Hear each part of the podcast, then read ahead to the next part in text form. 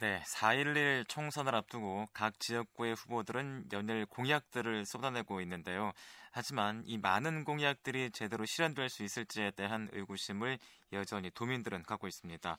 이런 의구심이 정치적인 무관심을 낳게 되는 결과로 이어지면서 지난 2006년부터 매니페스토 운동이 실시됐는데요.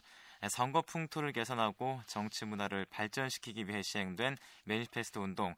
하지만 이 매니페스트 운동이 제대로 자리 잡기 위해서는 여러 가지 보완해야 할 부분이 많다는 지적이 제기되고 있습니다.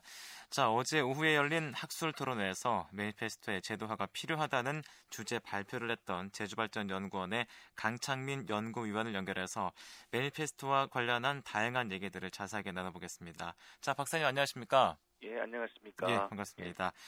자, 우선요. 우리나라의 이 매니페스토 운동이 실시됐던 배경에 대해서 좀 말씀해 주세요. 어, 원래는 아마 정치사적으로도 상당히 중요한 그 의미가 있는 한 해라고 볼 수가 있습니다. 네네. 20년 만에 그 4월 총선과 12월 대선이 동시에 이루어지는 예. 그런 어떤 정치적인 차원에서 상당히 중요한 어떤 의미가 있을 뿐만 아니라 네네. 실제 그 세계 경제가 악화되고 이로 인해서 이제 국내 경기도 많이 이제 불안정하고 악화되고 나니까 예. 이제 일반 유권자들의 입장에서는 이러한 상황에서 이제 국회의원 후보라든지 대통령 후보가 어떤 이제 정책들을 내놓을지에 대해서 이제 상당히 관심이 크다라고 이제 볼 수가 있겠는데요. 네네. 네. 그 우리나라가 물론 이제 수 아주 많은 이제 그 선거를 치러 왔습니다만은 아직도 그 학연이라든지 예. 지연, 금융권 예. 이런 어떤 그 좋지 못한 관행들이 여전히 좀 남아 있지 남아 있다라고 이제 보이는 부분들이 있거든요. 네네. 네. 그래서 이런 그 바람직한 선거 문화를 어, 우리가 좀 만들어 보고자 이제 그 매니페스토 운동이 예. 예, 출발이 됐다고 볼 수가 있는데 네. 2006년도 그 지방선거 때 예. 처음으로 이제 도입이 됐고 예. 2007년 12월 제 17대 대통령 선거 그다음에 2008년 4월 그 18대 국회의원 선거 예. 그다음에 그 지지난 연도에 이제 열린 이제 2010년 그 동시 저 전국 지방 선거에 이제 적용이 됐다라고 볼 수가 음, 있겠습니다. 음, 그렇군요. 그렇다면요, 이 매니페스토라는 게 정확히 어떤 건지 모르시는 분들을 위해서 설명을 좀 해주세요. 그 매니페스토를 이제 개념적인 차원에서 말씀을 좀 드리면은요, 예. 그 대통령 선거라든지 국회의원 예. 선거시 그 후보자나 정당이 그 선거 승리를 위해서 유권자에게 호소하는 선거 공약의 일종이다 이렇게 보시면 됩니다. 예. 영국 같은 경우에는 매니페스토라가 불리고요. 예. 미국 같은 경우에는 뭐 플랫폼, 그다음에 독일 같은 경우에는 선거 강령이라든지 약속 음. 이렇게 이제 불리고도 있습니다. 근데 이 매니페스토의 그 중요한 특징들이 있는데요. 예. 첫 번째는 허황된 내용이라든지 추상적 이념 이런 부분이 아니라 예. 좀 구체적이어야 된다라는 부분들이죠. 음. 그다음에 두 번째가 이런 가급적이면 좀 숫자로 나타낼 수 있는 그래서 네. 유권자가 정책의 내용과 성과를 좀 구체적으로 알 수 있게끔 음. 이렇게 만들어야 되는 부분들도 있고요. 예. 그다음에 어쨌든 유권자들은 이제 그 후보자 당선이 된 다음에도 그 공약 이행이 되고 있는지에 대해서도 우리가 그 계속적으로 어좀 점검해 나가는 그러한 부분까지도 음. 포함한다고 이렇게 볼 수가 있겠습니다. 그렇군요. 예. 그렇다면 이제 선거에 나온 후보자들이 말하는 공약과 뭐 같다고 봐야 됩니까, 아니면 다르다고 봐야 됩니까? 그 공약과 어떻게 보면은 같은 맥락일 수도 있는데 예. 그 예전에 제시됐던 예를 들어서 예전에는 뭐 일자리를 늘리겠다. 예. 그래서 이러한 부분에 지원을 많이 하겠다. 예. 이렇게 이제 공약을 내세웠다 그러면은 이 네. 매니페스토 관점에서의 공약은 구체적으로 몇 년도까지 일자리 얼마를 창출하고 음. 거기에 얼마만큼의 예산이 수반이 되어야 된다. 어. 이렇게 어떤 기간까지도 어. 명시가 되는 부분들이 이제 매니페스토의 특징이라고 볼 수가 있겠습니다. 그렇군요. 예. 자, 그래서 2006년부터 시행이 되고 있는데요. 매니페스토 운동이 우리나라 선거 문화나 또는 정치 문화 발전에 어느 정도 기여했다고 보십니까? 어떻습니까? 아직까지는 모르겠습니다. 6년 정도 이렇게 지난 시점에서 예. 그 매니페스토 운동이 우리나라 그 선진 선거 문화에 어느 정도 기여했다라고 이렇게 물론 긍정적인 부분도 있습니다. 예. 그래서 아직은 그 우리가 도입 단계를 좀 넘어서 물론 이제 올해 선거에 따라 가지고 이게 상당히 많이 그 바뀌 바뀌겠습니다만은 네네. 원래 선거를 이제 매니페스토의 어떤 그런 그 중심으로 정책 예. 선거가 예. 치러질 경우에는 그 향후에 이 매니페스토가 한국 저 정치 문화라든지 사회에 좀 정착하는 예. 그래서 어떤 그런 중요한 계기가 될 수 있지 않을까 이렇게 음. 생각을 합니다. 그렇군요. 예, 예. 자, 그래서 또 외국에서는 이 매니페스토 개념이 일찍부터 도입이 되고 또 이 효과를 보고 있다고 제가 알고 있는데요. 예. 어떤 사례들이 있을까요? 그 우리가 많이 얘기하는 그 주요 국가 중에 하나가 영국입니다. 네네. 영국 같은 경우에는 1834년 때부터 그 네. 보수당 그 당수가 이제 우리가 좀 구체화된 핵심 공약이 좀 필요하지 않느냐 음. 이런 필요성을 강조하면서 시작이 됐는데 예. 아주 구체적으로 이게 그 매니페스토 운동으로 이제 그 당선된 대표적인 인물이 97년도 그 노동당 토니 블레어입니다. 아, 그 당시에 그 토니 블레어가 10대 정책을 이제 제시를 했는데 예. 상당히 구체적으로 제시를 했습니다. 음. 아까 제가 얘기한 예. 예를 들어서 일자리를 5년 동안에 뭐 20만 개를 창출하겠다. 예. 이렇게 이제 아주 구체적인 숫자까지 제시해가지고 음. 상당히 어떤 그 당선이 되는데 예. 상당히 큰 그 매니페스토의 어떤 그런 부분들이 기여를 했다고 볼 수가 있겠고요. 음, 그다음에 물론 이제 일본 같은 경우에도 그 영국을 좀 모델로 해가지고 아주 좀 이 정교하게 또 만든 국가가 또 일본이라고 볼 수가 음. 있습니다. 일본 같은 경우에도 2003년도 그 총선에서 예. 그 아마 가나과와현이라고 이제 기억이 되는데요. 예. 그 선거에서 이제 그 후보가 이제 매니페스토 37개를 공표해 가지고 음. 이제 당선이 됐습니다. 그래서 예. 이게 주목받기 시작을 했고 예. 그리고 2009년 총선에서도 이런 매니페스토가 상당히 많은 성과를 보였다고 이렇게 얘기를 음. 많이 하고 있습니다.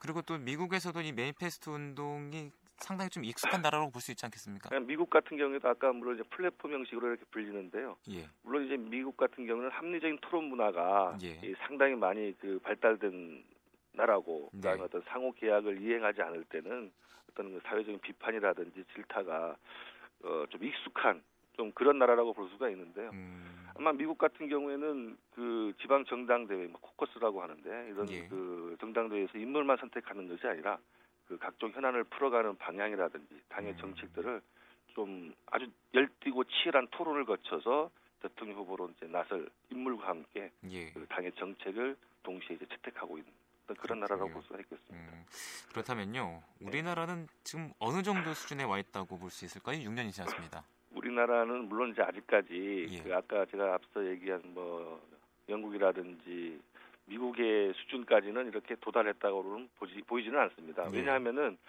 그 영국이라든지 일본이라든지 미국은 그 정치가들의 스스로의 어떤 그 자발적인 필요성을 느끼고 예. 그 속에서 이제 그 매니페스토 운동이 시작이 됐는데요. 네네. 네. 우리나라는 이제 과거의 어떤 잘못된 그런 부조리한 선거 문화를 좀 바꿔보자라는 음. 어떤 그런 운동 차원에서 시민사회가 주도하는 예. 그래서 시민사회 주도로 인해서 이제 나타나게 된 것이 매니페스토인데 아직까지는 아직까지는 제가 아까도 말씀을 드렸다시피 한 6년 정도 지난 시점에서는 아직도 예. 좀 성숙 화되어가는 어떤 그런 음. 단계가 아닐까 생각을 하고 있고요. 예. 앞으로 향후에도 좀 우리 우리나라 정치사회 문화 계획을 하는 좋은 출발점이라고는 보고 있습니다. 음. 자 이제 매니페스토 운동에 또 한계점도 있지 않을까 싶어요. 어떤 말씀할 수 있을까요? 물론 이제 매니페스토가 모든 그 선거 문화를 대변한다라고는 볼 수가 없죠. 예.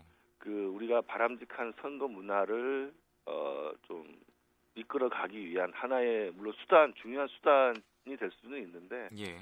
아직까지 우리나라의 어떤 선거 문화가 그 매니페스토의 어떤 내부적인 문제보다 어떤 그 외부 정치 요인들 있지 않습니까? 예. 뭐 포퓰리즘이라든지 어떤 바람 정치라든지 음. 이미지 정치라든지 어떤 그런 부분에 좀 많이 영향을 받기 때문에 네. 아까도 제가 좀 뭐 정착하는 단계라고 말씀을 드렸습니다만은 음. 그 매니페스토가 네.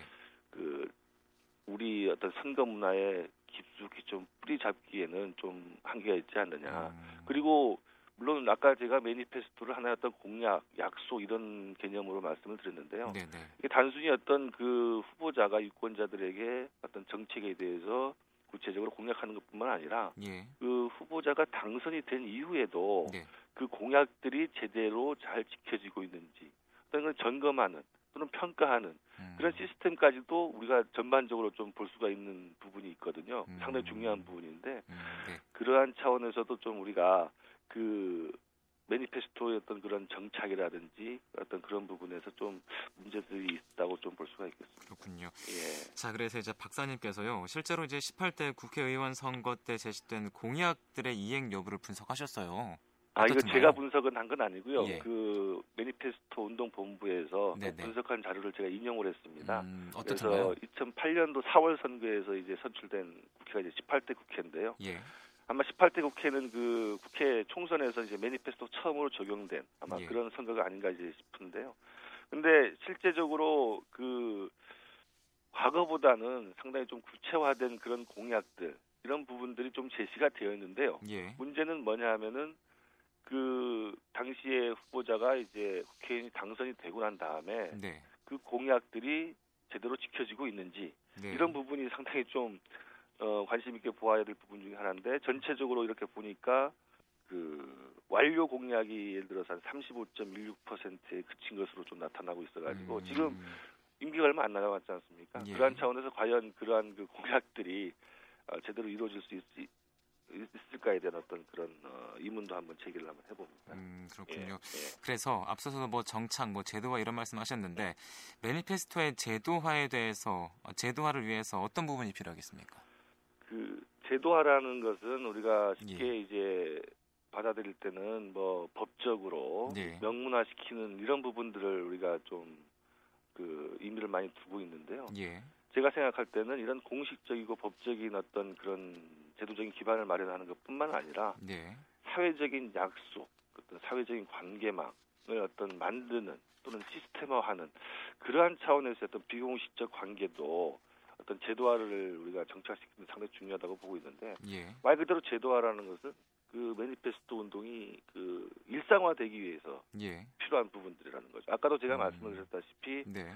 어, 단순히 어떤 그 후보자를 선택하는 매니페스토가 공약집에 그쳐서는 안 된다. 예. 그 후보자가 당선이 되더라도 그러한 공약들이 지속적으로 어, 이행이 되고 있는지 반드시 어떤 검증 시스템 같은 것도 상당히 필요하거든요. 음. 그런 검증 시스템에서 우리가 어떤 그 평가를 할 수 있는 지표라든지 예. 어떤 그 평가의 어떤 주체라든지 이런 부분들에 대해서도 좀 우리가 규정할 수 있다 그러면은 좀 예. 규정을 해가지고 좀 의무화하는 그런 방향도 한번 검토해 볼 수가 있, 겠고요 예. 그 다음에 지금 뭐 어, 제주도 같은 경우에도 공약 이- 이행에 대한 어떤 그런 위원회가 만들어져 있어가지고 이제 평가를 합니다. 예. 그렇지만은 그 평가에 대한 그런 결과들 이런 부분들도 그때 그때 그 시민들에게 공개가 되고 시민들도 음. 알아야 되거든요. 그 알. 권리를 충족시켜줄 수 있는 어떤 그런 제도적인 장치 예. 이런 부분들이 좀 어, 갖추어져야지만이 그 매니페스토가 추구하는 그런 취지라든지 이념에 좀 맞지 않을까 그렇게 음. 생각을 합니다.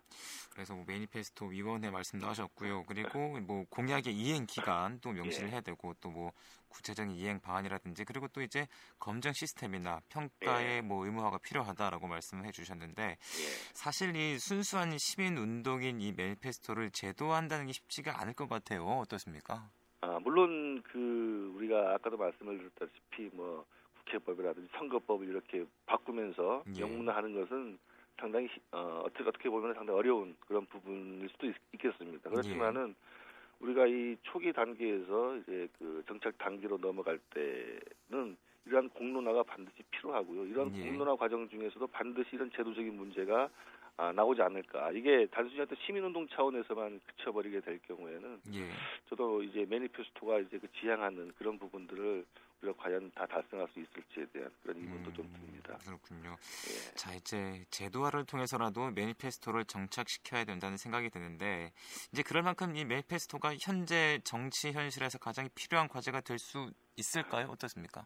물론 이제 그 정치 문화를 우리가 선진화시키고 예, 그 민주주의를 더 업그레이드 시키기 위해서 가장 필요한 것은 이제 그 유권자들의 태도죠. 예, 정치적인 태도가 이 무관심에서 어떤 관심의 영역으로 바꾸는 이런 차원으로 이제 전환시키는 것이 가장 중요하다고 봅니다. 예. 근데 이러한 그 정치 문화를 우리가 개선하는 데 있어 가지고 예. 분명히 아까도 말씀을 드렸다시피 매니페스토가 기여하는 부분이 상당히 크다. 음. 특히 그 최근에 소셜 네트워크라고 그러지 않습니까? 네네. 상당히 개방화되고 많은 정보들이 이제 그 실시간으로 우리가 주고받고 이렇게 하는 그런 사회 구조 속에서 예. 이회 민주주의에 대한 어떤 그런 의문이라든지 비판들이 많이 제기가 되고 있거든요. 네네. 대의 민주주의에 대해서. 예. 그래서 제가 보기에는 이 향후에 이 매니페스토 운동뿐만 아니라 이게 어떤 제도적으로 정착이 된다 그러면은 이러한 부분은 우리가 대의 민주주의를 어떤 그 구축하는 예. 상당히 그 중요한 기반적인 요소가 될 수 있지 않을까. 그래서 음. 상당히 중요하다고 봅니다. 음, 그렇군요. 예, 예. 자, 이 시간 마지막으로요. 앞으로 이 매니페스토 운동을 어떻게 발전시켜 나가야 한다고 보는지 한 말씀 해주시죠. 물론 이제 그 매니페스토 실천운동본부라는 어떤 시민운동 차원에서 시작이 됐고 예. 2006년도에는 상당히 많은 그 언론의 관심도 받았고 보도도 됐습니다. 네, 근데 네네. 그에 비해서 올해는 그때보다는 좀 덜한 것 같아요. 음. 그래서 이 매니페스토 운동이 좀 확산이 되기 위해서는 이게 예. 국민에게 좀 홍보가 많이 돼야 된다는 그런 부분들이 있거든요. 그래서 예. 어떤 언론이라든지 그런 그 방송의 역할도 상당히 좀 중요하지 않을까. 선관위 음. 역할 못지않게 네네. 우리 매니페스토 확산하는 데 있어가지고. 음. 그 다음에 아까도 말씀을 드렸다시피 그 매니페스토 운동이 그 취지를 살리려면은 이행 과정에 대한 그 검증 시스템을 구축하는 것도 상당히 중요하다. 음. 이게 지금 보류되는 또는 폐기되는 그런 공약도 있지 않습니까? 물론 네네. 예산이라든지 예. 그런 부분들이 그 상당히 제약을 받기 때문에 그 보류되거나 폐기되는 경우가 있긴 하지만은 예. 그렇다 하더라도 그에 대한 대안적인 또 이제 정책들이 마련될 필요가 있거든요. 음. 그러한 차원에서는 평가하고 검증하는 그런 시스템 구축이 상당히 중요하다고 보고 예. 그다음에 어쨌든지 간에 이게 우리 선거 문화라든지 정치 문화를 좀 바꾸기 위해서는 국민들이 관심이 일단 어, 많아야 되지 않겠느냐. 예. 지금같이 어떤 정치적인 무관심이 지속이 된다 그러면은 이 매니페스트 어떤 그런 부분은 좀 헛구가 되지 않을까. 음. 그래서 결국은 이제 시민들이 정치적인 부분에 대해서 좀 관심을 가질 수 있도록 예. 어, 어떤 그런 시민 사회의 감시 활동이라든지 아까 얘기한 그 언론이라든지 미디어의 역할 이런 부분들도 상당히 중요하지 않을까 생각합니다. 예. 역시나 국민적인 관심이 필요하다라고 말씀하시는 거군요. 예, 예. 예 알겠습니다. 오늘 말씀 여기까지 듣겠습니다. 많이 예. 바쁘실 텐데 감사합니다. 예, 고맙습니다. 네, 지금까지 제주발전연구원의 강창민 연구위원을 만나봤습니다.